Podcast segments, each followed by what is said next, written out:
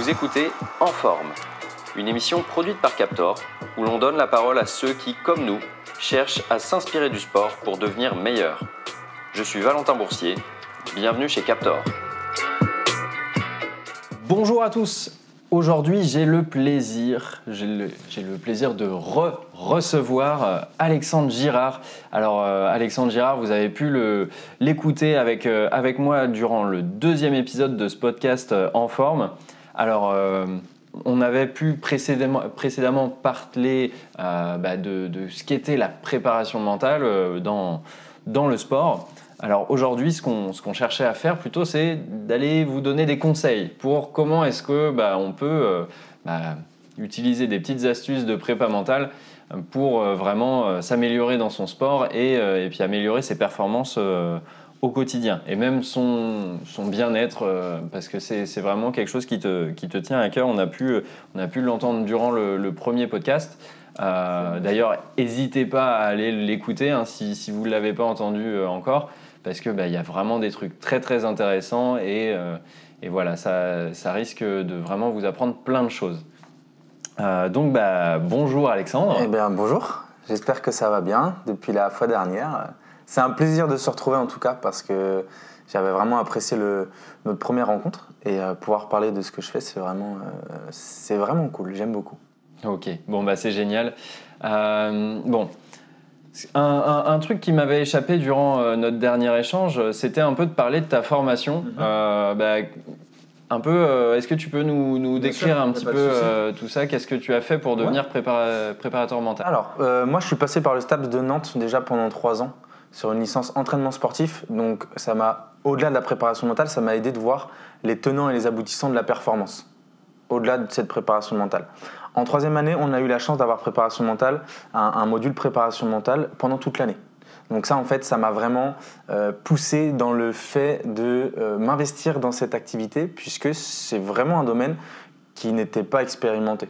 On avait pu en parler la fois dernière, c'est vraiment un domaine euh, qu'on qu'on ne connaît pas assez aujourd'hui en France et qui est extrêmement intéressant. Donc ça, c'était euh, un petit peu mes débuts de l'apprentissage de la, de la préparation mentale. Ensuite, j'ai fait une école qui s'appelle euh, Transfert à Paris.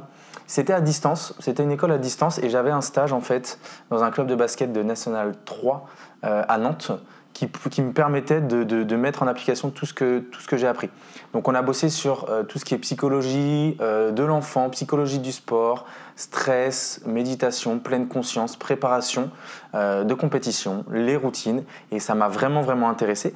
Et depuis ce jour-là, j'essaie de, me documenter beaucoup aussi sur tout ce qui est hypnose. Euh, on n'en avait pas parlé la fois dernière, mais c'est vrai que l'hypnothérapie, c'est quelque chose qui m'intéresse vraiment. Et je sais que ça peut faire passer des caps à certaines personnes. Donc, euh, voilà mes formations et voilà vers, là, vers, où je, je, souhaiterais aller par la suite. C'est-à-dire euh, faire de, la préparation mentale et en plus proposer une activité d'hypnothérapeute. Voilà, c'était une formation sur un an. Et, et, c'était vraiment complet parce que on a appris énormément de techniques, mais au-delà des techniques, on a, on a pu comprendre en fait des, des- mécanismes euh, psychologiques et mentaux. Et ça, c'est très important. Je pense que les outils, c'est bien, mais ça fait pas tout. Ça fait pas tout. On va avoir l'occasion d'en parler par rapport à- au thème euh, du jour. Donc, euh, je vais vous expliquer un petit peu aussi comment moi je fonctionne, quels, quels outils j'utilise, puisque j'en utilise, mais euh, pas que, pas que, puisque utiliser des outils et des méthodes, ça, ça, ça, ça ne permet pas de rentrer vraiment et de comprendre la personne en fait. Voilà. Ok. Ok, et euh, bon, maintenant que le cadre est posé, euh, j'ai j'ai une première question à te poser. C'est, euh, en fait, est-ce qu'il faut attendre un événement particulier pour sauter le pas et se lancer dans, dans une préparation mentale? Est-ce qu'il, par exemple, il faut, il faut attendre d'avoir été mis en, dans une situation d'échec pour, euh, pour vraiment euh, tirer, euh, tirer parti de la préparation mentale? Non, moi je pense pas. Je pense pas parce que justement il serait, serait pas trop tard, mais attendre un événement, c'est ne pas prendre soin de soi au quotidien. C'est-à-dire qu'on en avait parlé la fois dernière, c'est un état d'esprit. Essayer d'adopter un état d'esprit au quotidien, c'est pas attendre une compétition. Parce que des événements sportifs et non sportifs, on en vit tous les jours. Et augmenter son bien-être, on avait parlé de ça aussi la fois dernière, c'était être en harmonie avec soi-même, au-delà du sport. eh bien, ça, ça passe par là déjà, être en harmonie et en paix avec soi-même pour, dans son activité professionnelle, même de loisir, se sentir bien, eh bien, euh, on, ne peut pas attendre une compétition, un échec ou une victoire pour se préparer mentalement. Parce que le sport aujourd'hui, euh, c'est pas euh, la vie de tout le monde. C'est-à-dire que pour certains sportifs de haut niveau qui vivent de ça, oui, mais pour certains qui sont semi-pro, eh bien, il y a aussi d'autres choses qui se passent à côté. Il faut aussi tout, prendre vraiment tout ça en compte. Je pense que euh, attendre, c'est déjà trop tard presque. C'est déjà trop tard. Et, hum, quand, on, quand on se lance voilà, dans, dans la démarche de, la préparation mentale, quels sont un peu les, bénéfices qu'on peut euh, espérer en tirer? Ben, Les bénéfices, c'est déjà euh, apprendre à se connaître. Apprendre à se connaître. si, si, on peut parler un petit peu de comment est-ce que moi je fonctionne, la personne va apprendre à se connaître en, euh, en parlant, en parlant avec moi, en dialoguant. Et moi, je vais forcément essayer ce qu'on appelle un entretien d'explicitation. On essaie de faire parler un petit peu la personne. Ça, c'est super important parce qu'il y a des choses qui sont enfouies en nous, dont on n'a pas l'habitude de parler, euh, qui peuvent ressortir et nous faire comme un déclic, comme débloquer des leviers. Et ça, c'est extrêmement important. C'est extrêmement important. C'est la première chose, c'est apprendre à se connaître, à se redécouvrir. Euh, apprendre aussi à se déconnecter avec certaines pensées pour pouvoir se reconnecter de manière un petit peu plus positive. Ça, ce sont les premiers bénéfices. Et euh, je pense que c'est le plus grand bénéfice à terme dans, l'accompagnement, c'est se connaître et euh, apprendre à se redécouvrir en tant que personne. Ensuite, les bénéfices, ça va être aussi la gestion du stress, par exemple, la gestion des émotions. Le but n'étant pas de gérer toutes les émotions, parce que chaque émotion a un message. Ça, c'est extrêmement important pour moi. C'est une émotion, euh, une émotion, pardon, un message. Donc, apprendre à les reconnaître et apprendre à agir dessus comme on souhaite agir dessus en fonction de certaines situations et du contexte dans lequel on est, tout simplement. Voilà pour moi les deux plus grands bénéfices, c'est euh, avoir euh, un comportement adéquat par rapport à telle ou telle situation grâce à la gestion des émotions et à la reconnaissance des émotions et apprendre à se découvrir soi-même. Ok, bah, on, va, on va pouvoir on va pouvoir commencer un petit peu dans, des petits conseils. Euh, est-ce que déjà, c'est quelque chose qu'on peut pratiquer en autonomie, le, enfin, la préparation mentale, ou est-ce que systématiquement ça, nécessite d'avoir quelqu'un d'autre? Euh, On peut la pratiquer en autonomie, cependant, on n'aura peut-être pas le recul sur les informations qu'on va avoir. C'est-à-dire qu'il y a des informations que vous allez apprendre en lisant des livres, en lisant des, en, voilà, en regardant des documentaires même. Euh, vous n'aurez pas de recul et vous n'aurez peut-être pas l'explication de ce que ça veut dire et comment le mettre en place. Après, je pense qu'adopter un état d'esprit positif, c'est à la portée de tout le monde. C'est à la portée de tout le monde. Et ça, on en parle, j'en parle énormément dans ma, dans ma préparation mentale. Cependant, euh, par exemple, si on parle d'entretien, euh, se parler à soi-même, c'est super important. Par contre, parler à quelqu'un en qui on a confiance et exprimer à haute voix ce qu'on pense et ce qu'on ressent, ça, on ne peut pas le faire tout seul. On ne peut pas le faire tout seul parce qu'il faut un minimum de retour et un minimum d'explication euh, de ses propres pensées, de ce qui se passe à l'intérieur de nous. Et je pense que, bah, en fait, c'est un vrai métier. Être préparateur mental, c'est un vrai métier. Et si on est là, c'est que, que les gens aussi ont besoin de nous, mais il faut déjà le reconnaître et l'accepter d'avoir besoin d'aide. Parce que aujourd'hui, euh, comme on en parlait la fois dernière, c'est euh, on, veut être des machines, mais être une machine, c'est aussi reconnaître qu'on a besoin d'aide. Être un, sportif de haut niveau, c'est reconnaître qu'on a besoin d'aide pour moi. Donc c'est extrêmement important. Donc le faire tout seul, oui, on peut, on peut commencer à le faire tout seul, mais pas entièrement. Pas entièrement, parce qu'il y a des techniques de respiration, parce qu'il y a des techniques de visualisation que tout le monde ne connaît pas et qu'on ne peut pas mettre en place forcément tout seul sans l'avoir expérimenté avec quelqu'un. Donc euh, je dirais que c'est 80% euh, accompagné et, euh, au début et 20% tout seul. Pour ensuite on en parlait aussi la fois dernière, passer sur de l'autonomie, aller plus sur du 50-50, ensuite sur du 20% euh, d'accompagnement, 80% seul, parce que c'est ça le but, c'est savoir se gérer, savoir appréhender comme on souhaite l'appréhender euh, tel, ou tel, tel ou tel événement. Pardon. Et, au début, c'est accompagné. C'est accompagné et c'est pour ça qu'on est là. Ok.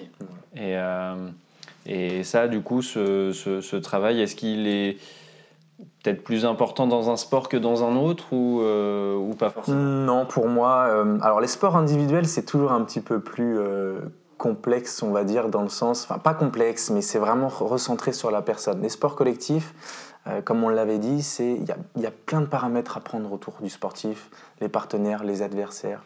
Mais il n'y a pas un sport où on en a besoin de plus que l'autre, parce que dans tous les sports, on parle d'attention, de concentration, et, ça, vraiment, il n'y a aucun sport qui ne demande pas ces deux choses-là.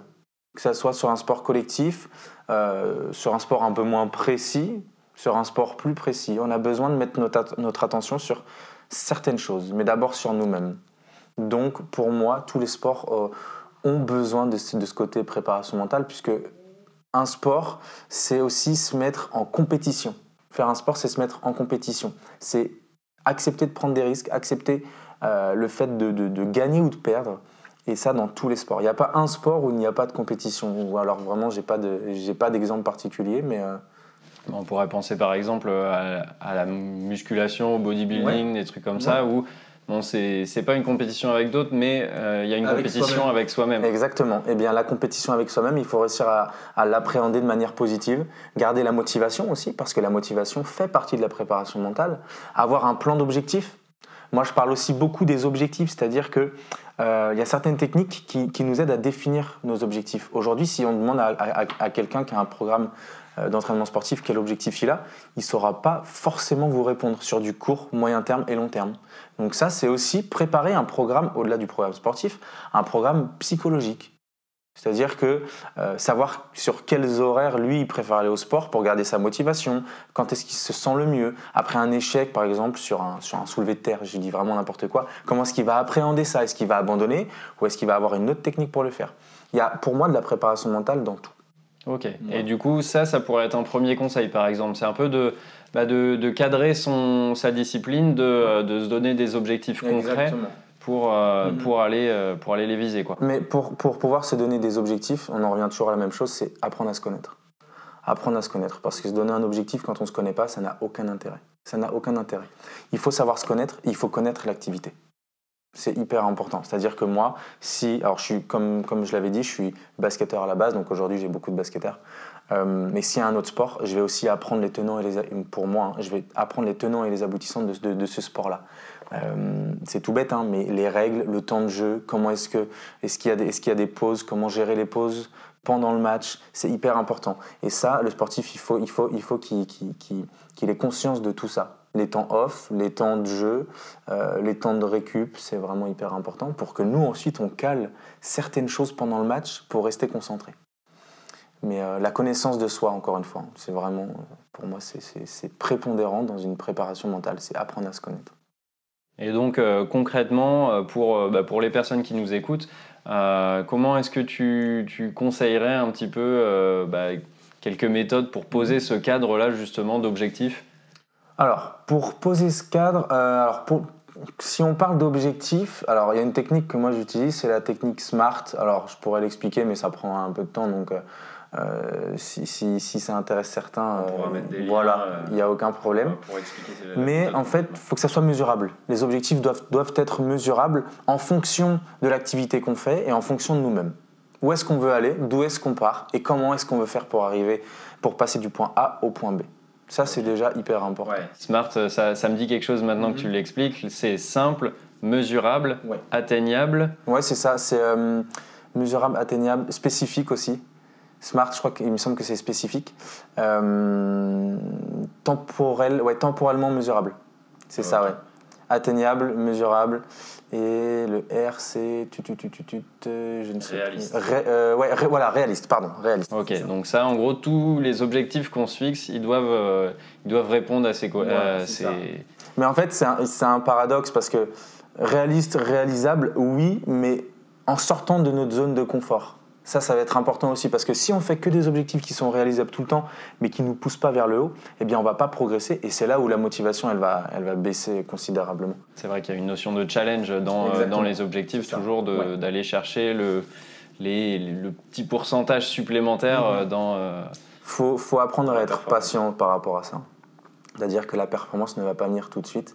Et moi, le premier, je suis assez impatient sur pas mal de choses, mais c'est important aussi d'inculquer ça aux sportifs. C'est-à-dire que si on parle d'une chose le lundi matin et que le match il est le samedi soir et que le lundi d'après on me dit mais ça n'a pas fonctionné, je dis mais c'est normal, c'est sur un match, c'est encore une fois c'est un état d'esprit à adopter, c'est des techniques à comprendre et à, et à, imprimer en nous.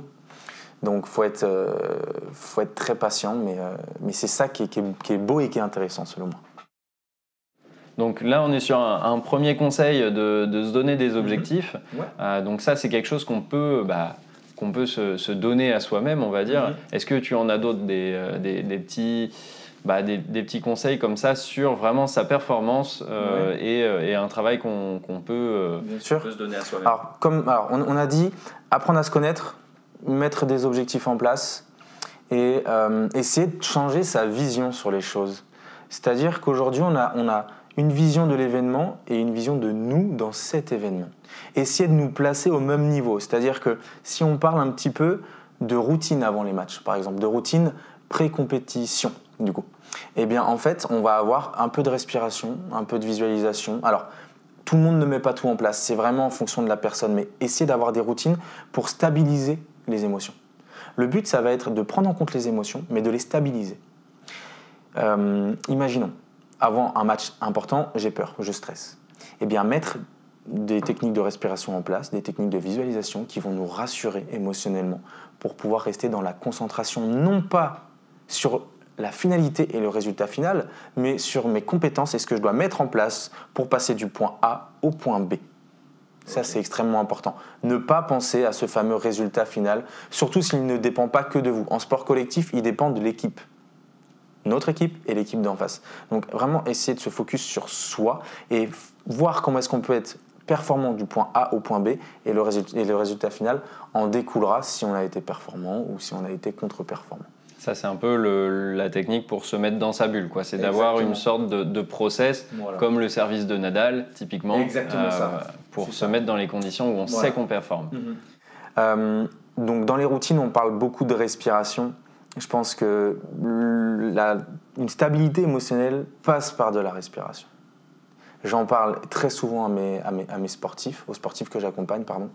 Euh, c'est-à-dire que contrôler sa respiration, c'est se donner une chance, c'est pas contrôler à 100%, c'est se donner une chance de contrôler ses émotions, mais surtout de les reconnaître et de les comprendre. Parce que, comme je le disais tout à l'heure, c'est pas euh, une finalité en soi de contrôler et de gérer ses émotions à 100% parce qu'on ne peut pas. En fonction de leur intensité, de ce qu'elles transmettent, on ne peut pas tout le temps. On ne peut pas tout le temps et ça, il faut aussi l'accepter. Donc apprendre à laisser venir les émotions, mais sans changer notre perception de nous-mêmes. C'est-à-dire que c'est pas parce que j'ai peur que je suis une moins bonne personne ou un, un moins bon joueur de basket. Non, c'est tout simplement que ma perception et ma vision de l'événement qui va suivre n'est pas en adéquation avec mon niveau.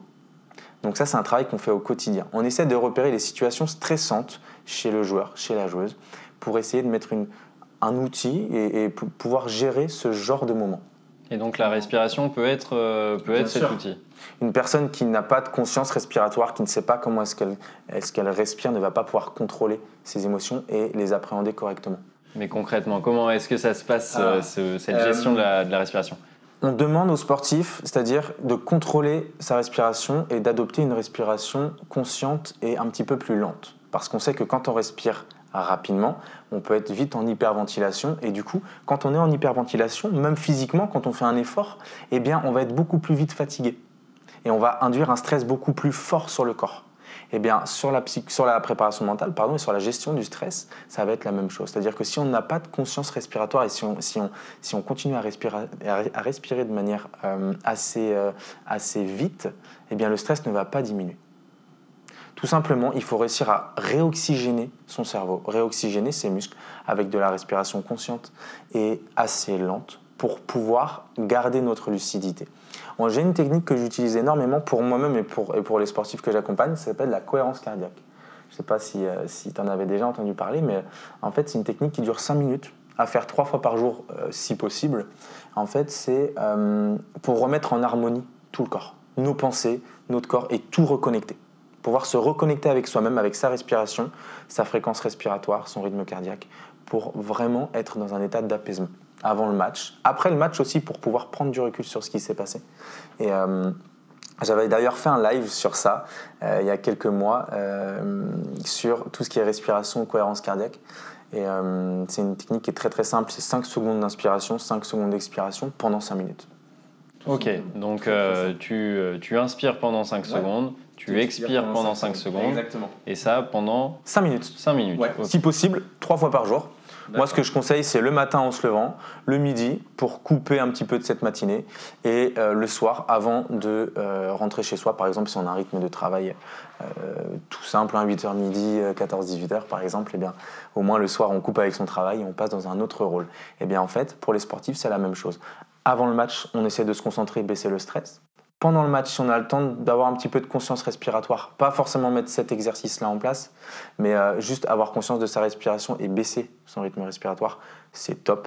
Et puis après, pour sortir de son match, pour changer de rôle, parce qu'en fait, ce que je dis aux sportifs, c'est il faut te préparer à ton rôle pendant une heure et demie, deux heures, euh, le temps d'un match par exemple, mais à la fin de ça, c'est comme si tu étais un comédien sur une scène. C'est-à-dire que à la fin de la pièce, ils sortent de leur rôle, ils redeviennent des personnes lambda. Eh bien toi, c'est la même chose. Si tu restes bloqué dans ton rôle, tes émotions de ta vie courante, de ta vie courante pardon, vont s'associer au match. Et tu vas pas être dans un bien-être si tu as fait une contre-performance. Tu pourras pas être lucide pour analyser ton match. Donc avoir, on parle de geste signal en fait. Au-delà de la respiration, c'est avoir un geste signal qui te fait rentrer dans ton match, qui te reconcentre pendant le match et qui te fait sortir de ton match après que ça soit terminé. Et le geste signal peut du coup être de la respiration. Et, euh, donc ça, ça, ça aide à beaucoup de choses. Se concentrer, baisser le stress, se reconcentrer pendant le match et sortir d'un match. D'accord, bah ça, ouais, c'est au moins c'est quelque chose qu'on peut vraiment essayer chez soi. Ça, c'est Exactement. c'est vraiment top. Puis vous, vous pouvez trouver des applications sur téléphone qui le font. Vous pouvez aller sur YouTube, trouver euh, tout simplement une vidéo avec, avec une petite musique. C'est c'est vraiment top, c'est très très simple. Ok, bon, bah, super. Et euh, j'avais entendu parler aussi de, de techniques un peu pour, euh, pour dédramatiser vraiment une, une compétition. C'était, euh, bah, j'avais pris au dernier épisode euh, l'exemple d'un d'un kayakiste qui, bah, qui, du coup, qui faisait des descentes au JO et ce qu'il avait pu faire pendant, pendant ses, ses préparations, parce qu'il il repasse souvent à la- en, en avance sur, le, sur le circuit, en repérage. Ouais. Et donc, il avait repéré en fait un poteau électrique. Et, euh, et ce qu'il s'était dit, c'est que bah, voilà, euh, deux mois avant les, avant les JO, bah, ce poteau électrique, il est là. Euh, je, je sais qu'il y sera encore. Ouais. Donc voilà, c'est en gros euh, ma compétition. Ce sera la, la même chose que ma descente de repérage aujourd'hui. Mhm. C'est juste que bah, bon, les conditions changent, les, tout, tout le cadre ouais. change, mais Ouais. euh, en soi, la descente, c'est la même. exactement ça. Et, euh, et ça, c'est quelque chose que j'ai trouvé très très inspirant, Ouais. vraiment d'essayer de trouver des points de repère euh, Mhm. dans, bah, dans différents endroits pour, pour se donner vraiment des, des points de, de confort. Ouais, alors je parle de points de repère aussi. Tu viens juste de le dire, c'est des points de repère. Et à travers les routines que je demande à mettre en place, eh bien en fait, on va trouver des points de repère. C'est-à-dire que ce que je demande de mettre en place, par exemple, hein, c'est quand on arrive dans une salle de basket, dans, un- dans une salle d'athlétisme, c'est se connecter avec l'endroit. Que tu sois à domicile, à l'extérieur, tu te connectes avec l'endroit. Et en fait, pour dédramatiser, tu vas associer donc l'endroit où tu t'entraînes, par exemple, avec l'endroit de la compétition. Euh, globalement, le matériel ne va pas changer. Les repères euh, par rapport à la salle vont changer un petit peu, mais ça reste une salle. Tu sais pourquoi est-ce que tu y es, donc se connecter aussi avec la tâche, se connecter avec le contexte, la tâche, et se connecter avec mes qualités et mes capacités. C'est-à-dire que ce n'est pas parce que j'arrive dans un endroit que je ne connais pas que mes qualités et mes capacités changent. Moi, je reste la même personne. C'est l'endroit dans lequel je vais qui change. Mais moi, je, mes, mes, mes qualités et ce que je sais faire, ça reste pareil. Peu importe contre qui je vais courir, contre qui je vais jouer, contre qui je vais nager, moi je reste le même. C'est ma vision de l'endroit, du contexte, qu'il faut que j'essaye euh, d'aborder un petit peu différemment. Et du coup, faire un repérage, ça, dans certains sports, c'est très très bien. Eux, c'est leur moment de, connexion avec l'endroit. Nous, enfin, les sportifs euh, dans des sports collectifs, ils arrivent dans un stade, par exemple les footballeurs, avant, avant le match, ils vont marcher sur le, sur le stade sur le terrain, pardon. Euh, c'est un repérage et ils se connectent avec l'endroit. Nous, euh, au basket, on le fait un petit peu, de manière un petit peu moins significative que les footballeurs. C'est-à-dire que euh, je sais que les sportifs arrivent forcément en avance, ils prennent un temps pour eux, mais on n'a pas euh, l'automatisme de se connecter avec l'endroit et de se dire, ok, je l'associe avec mon endroit d'entraînement si ce n'est pas euh, un match à domicile. Et ça, c'est important. La conscience dans ce qu'on fait va pouvoir apporter énormément de bénéfices.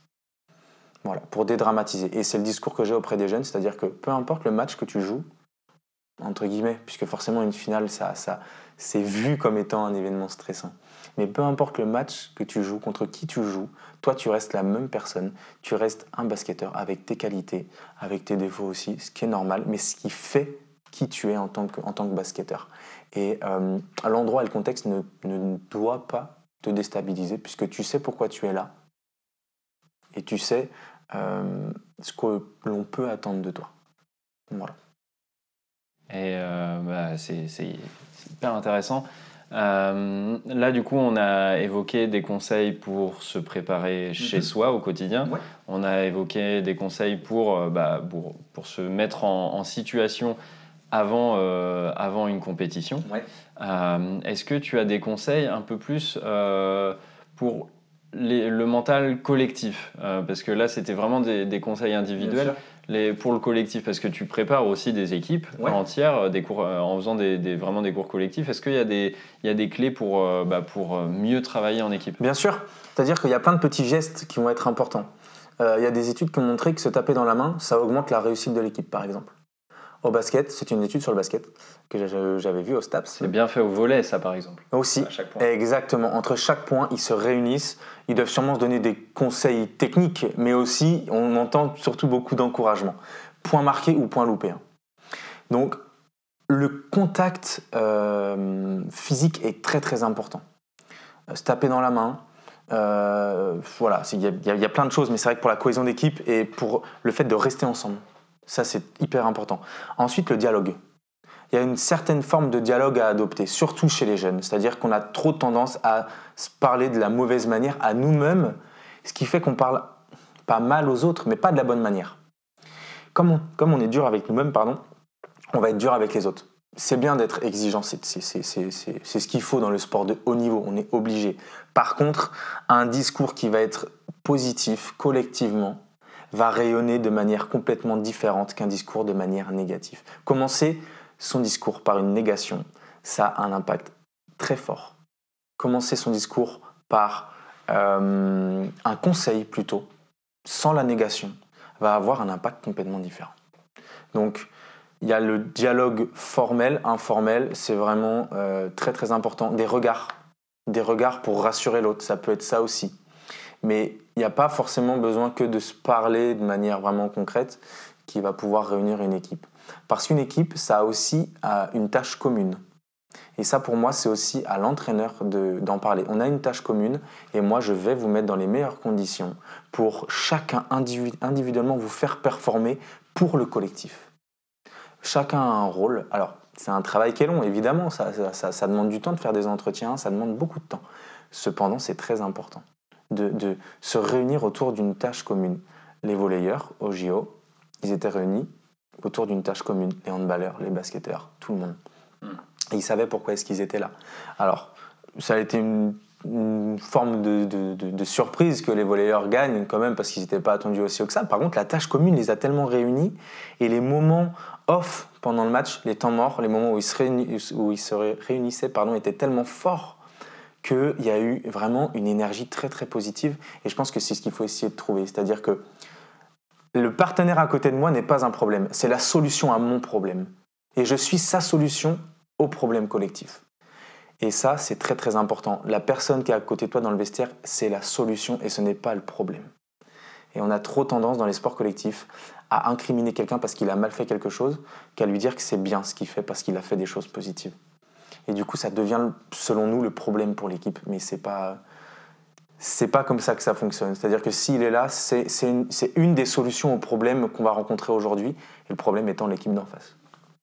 C'est un, un, coach de, de, handball, je crois, qui avait, qui avait dit ça. C'est-à-dire que le vestiaire, c'est un endroit où, vraiment. Euh, et moi, l'endroit du vestiaire, pour moi, il est vraiment significatif parce qu'on est réunis sur une intensité assez, euh, assez faible physiquement, on va dire, puisqu'on écoute le coach parler, mais une intensité tellement forte psychologiquement, puisqu'on est réunis pour une tâche commune, que c'est un endroit qui est, qui est sacré. quoi. C'est extrêmement important et c'est là où on peut réunir les joueurs. Ouais, c'est- super bien d'avoir ce, ce point de vue de, de bienveillance, vraiment. Exactement, ouais, c'est ça. C'est ça où On n'en a pas parlé, pardon, mais la bienveillance de, de moi-même envers, envers les joueurs, du coach envers les joueurs, elle est hyper importante parce que on va pousser le joueur et la joueuse à, être, à donner encore plus. Et il y a certaines personnes qui prennent ça comme euh, presque de l'acharnement et, et, bah, le coach ne m'aime pas parce qu'il il fait que de me crier dessus. Non, sois heureux que le coach euh, te pousse et te crie dessus, entre guillemets, bien sûr, il y a quand même le, respect à avoir, parce qu'il s'occupe de toi. Ça veut dire que, d'une cer- d'une certaine manière, il sait que tu apportes une valeur à l'équipe. Et les joueurs et les joueuses qui n'ont pas de retour du coach, eh bien, c'est là où il faut un peu s'inquiéter finalement. Après, c'est pas tout le temps volontaire, on est, on est, on est bien d'accord là-dessus. hein, mais euh, c'est vrai que, ok, le, coach euh, me pousse et, me demande toujours plus, mais c'est bien, c'est bien parce que moi, c'est ce que j'attends de moi-même et quelqu'un m'aide à le faire. Et, c'est un état d'esprit qu'il faut qu'on arrive à avoir pour même changer la, culture du sport, quoi. Parce qu'on entend beaucoup les parents euh, euh, dire que bah faut prendre soin de leur enfant, mais on en prend soin justement, on en prend soin parce qu'on les pousse dans leur dernier retranchement, et c'est ça qui va les faire évoluer. Et c'est de la vraie bienveillance. C'est très masochiste, mais, euh, mais c'est. Ouais. C'est fou, c'est vrai que j'ai jamais entendu ça encore, euh, qu'il faut plutôt se réjouir de se faire gueuler dessus. Mais, euh, mais non, ça, ça a complètement tout son sens. Voilà, c'est ça, c'est-à-dire qu'en fait, on s'occupe de toi. On s'occupe de toi. Et comme je le disais dans, le- dans le premier épisode, faut être malade de son sport. Pour réussir, faut être malade de son sport. Ou alors, évidemment, avoir un talent incroyable, hein, ça marche aussi. hein. Et il y a des sportifs qui n'aiment, qui, qui- pas le sport, mais qui sont sportifs de haut niveau. Mais il y a, il y a quelque chose en plus. Il y a le talent, il y a les facilités. Mais je pense que par le travail, la rigueur, euh, le dépassement de soi, qu'on nous inculque et qu'on s'inculque à nous-mêmes, eh bien, euh, c'est ça qui fait qu'on est, qu'on est malade du sport vraiment. Et, et ouais, c'est, c'est, c'est- pour moi, c'est, un. Ouais, et puis c'est c'est qu'il faut voir, je pense, aussi le, le bonheur que tu as à, à- enfin, au résultat que ça donne. Exactement. C'est Florent Manodou, euh, là, là, au défilé des, des Bleus sur, les, euh, sur le champ de Mars euh, à la remise, Ouais. enfin, avec leur médaille à l'issue des JO de Tokyo, euh, qui a dit bah ouais, la, la natation, c'est pas facile tous les jours, évidemment. Il, se, il se mange deux, trois séances de natation euh, par jour. Mais, mais en fait, le, ce qu'on obtient de ça, c'est tellement beau que bah, c'est ça qui est motivant. C'est ça. Pour moi, le travail paye à un moment donné, sous une forme complètement différente selon chacun. Mais je pense que c'est primordial. Et dans la vie de tous les jours aussi, comme j'accompagne aussi des entreprises et, des personnes lambda, le travail paye, le travail sur soi paye, le travail qu'on fait dans la vie de tous les jours paye, et c'est extrêmement important. Et Manodou, il a, il a aussi dit que sa première médaille au JO, ou une de ses premières médailles, euh, il l'a très mal vécu, parce qu'il n'était pas dans un bien-être du tout. C'est-à-dire que il était sur, la, sur, le, sur le plot de départ, il se disait, ok, dans- je dis n'importe quoi, mais dans 100 mètres, c'est terminé, enfin. Cette année, il s'est préparé un petit peu différemment, mentalement. Il s'est dit, euh, j'ai hâte de commencer. Mais, pas pour finir, mais j'ai hâte, j'ai hâte d'être dans le moment présent. Et non pas dans euh, ce qui va m'arriver après, ou alors ce que j'ai dû endurer avant. Je suis dans le moment présent, et sa médaille, il me semble qu'il a gagné la médaille d'argent cette année, C'est ça. eh bien, euh, il, a, il a déclaré que c'était une de ses plus belles médailles. Peu importe si c'est pas l'or, mentalement, c'est une de ses plus belles médailles. Et, c'est extrêmement important. Euh, Encore une fois, on parlait du bien-être la fois dernière. Et bien là, il était dans un bien-être. Alors, euh, je crois que c'était sur une épreuve où il avait aussi gagné l'argent il y a quelques années. Mais il a dit, euh, elle est beaucoup plus belle que la, précédente parce que j'étais bien dans mon, dans mon corps et dans ma peau. Ouais, c'est fou, ça, c'est de se dire que bah, on se prépare mentalement pour vraiment apprécier le moment présent. où, euh, bah, où on arrivera à vraiment euh, bah, profiter de tout ce qu'on a dépensé à l'entraînement. quoi. Exactement, et dans la vie de tous les jours, c'est pareil. hein. Selon moi, c'est profiter de chaque instant présent. Et je pourrais finir par ça, c'est-à-dire que les moments que vous contrôlez dans la vie, c'est les moments présents. Hier, on peut plus le contrôler. Demain, on peut pas encore le contrôler. Donc, à quoi bon mettre son énergie sur des choses qui sont passées ou qui vont arriver qu'on ne contrôle pas? Profitez du moment présent et dépassez-vous sur le moment présent. Et ensuite, vous passerez à autre chose. Pour moi, c'est le plus important. Ok, bah, c'est c'est un super mot de, de fin. Euh, une, euh, un petit dernier point. euh, pour ceux qui nous écoutent, euh, qui, qui veulent justement se, se préparer mentalement, comment est-ce qu'ils peuvent te contacter? Euh, ok, Est-ce que tu as une adresse mail à donner que je mettrai bien sûr dans la Ouais, description alors je vais donner mon Instagram, comme ça ils pourront me contacter plus facilement. Et puis euh, on il y a mon adresse mail dessus. C'est donc mon, compte Instagram, c'est ag-du-bas prépa mental. Euh, vous allez voir, je mets quelques petits. alors je mets, je mets pas mal de stories avec, avec pas mal de tout ce qui est état d'esprit, quelques petits conseils. Et puis après, vous pouvez me contacter, il n'y a aucun problème, je, ré- je réponds. Et puis après, si vous voulez mon mail, ça va être ag.prépamental.gmail.com. Ok, aurez- bah, je mettrai tout ça dans la description, bah, comme ça super, on merci pourra te contacter. Et ben, j'espère que, que ce podcast vous plaira, surtout c'est c'est important et que vous allez apprendre des choses. C'est le plus important pour moi. J'en doute pas. Super, Bon, merci bah, je te beaucoup. remercie Alexandre. Pas de problème, merci une prochaine beaucoup. fois. Ça marche. Merci beaucoup d'avoir écouté ce podcast jusqu'au bout. N'hésitez pas à le partager autour de vous, à 1, 2, 3 de vos amis, ça nous aide vraiment à progresser. N'hésitez pas également à vous rendre sur notre site captor.io, K-A-P-T-O-R.io. Vous pourrez vous y inscrire à notre newsletter et recevoir régulièrement des conseils de pros pour devenir meilleur. Vous pouvez aussi nous retrouver sur les réseaux sociaux LinkedIn, Instagram et Facebook pour suivre les avancées de Captor chaque semaine. Sur ce, je vous dis à bientôt et n'oubliez pas de rester en forme.